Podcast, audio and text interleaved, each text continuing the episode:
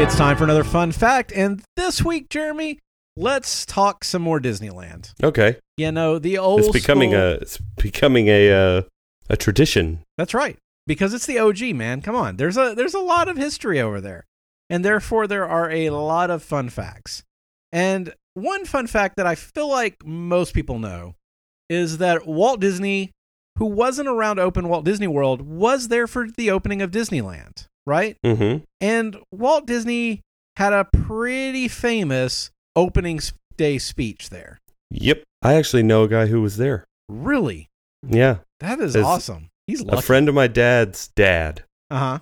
was there. and It's- he has it was pretty really incredible. cool souvenirs and videos and everything from this. He has none of that, but he has Aw. cool stories. That hey, that's still worth quite a bit. I Yeah. think I think you need to I think you need to go record some of those stories and the next time that we forget to record a podcast, you'll just play some of his stories. Put some and- of those out. Yeah, and then suddenly people won't want us back. They'll be like, "Let's just keep hearing those awesome stories." But anyway, uh, Walt Disney did his opening day speech on July 17th, 1955, over at Disneyland. And it starts out to all who come to Disneyland, welcome, right? yes, this is your land. Well, that's close, Jeremy, but the one that we're dealing with is actually slightly paraphrased from that. It says, To all who come to Disneyland, welcome.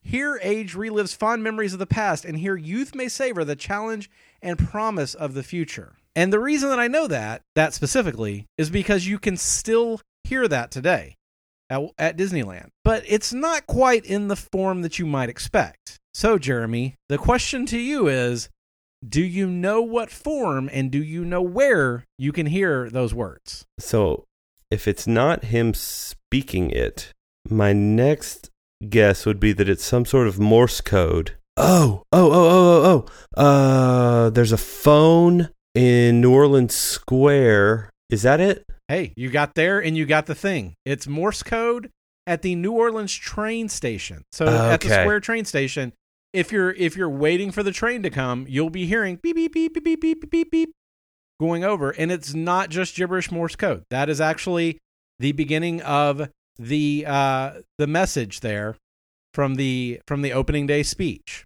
Huh. So no, it's not in the phone, which I thought I had heard that at some point too.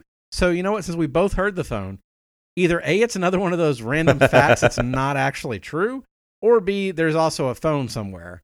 uh, or that that'll be can- next week's fun, That's fun right. fact. Brad Brad will go back and research that.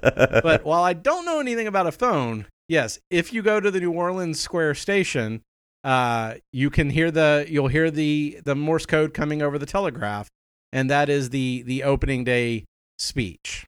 That's pretty cool. I don't I don't I don't think I rode the train. So I don't think I would have had the chance to hear that when I was at Disneyland. But that's a pretty neat that's a pretty neat way to honor that day without having the same whatever. I think the whole speech is like less than a minute without having that less than 1 minute audio clip playing over and over and over again. Well, and this and and this is you know, because you're dealing with a paraphrased thing. What takes just over a minute in, in Morse code and is totally just going to continue to sound like random dits and dots uh, to somebody who doesn't know. You know that would be the equivalent of what? That would be the equivalent of what? Like five seconds over and over again. That could get real old yeah. real quick. So yeah, it's a, it's just a really unique way of doing that. And again, another one of those things that you and I really enjoy, where it is not you could you could totally not know that it was there. It would be okay. But if you do know it's there, it's just a it's just a nice little nod. So Yeah. Anyway, I think that does it for this week's fun fact. If you know about the phone or some other fact that is fun, interesting, or just something you want to share, you can let us know on Facebook. We are facebook.com slash MTM podcast, on Twitter at MTM podcast, or at our home on the web at missingthemouse.co.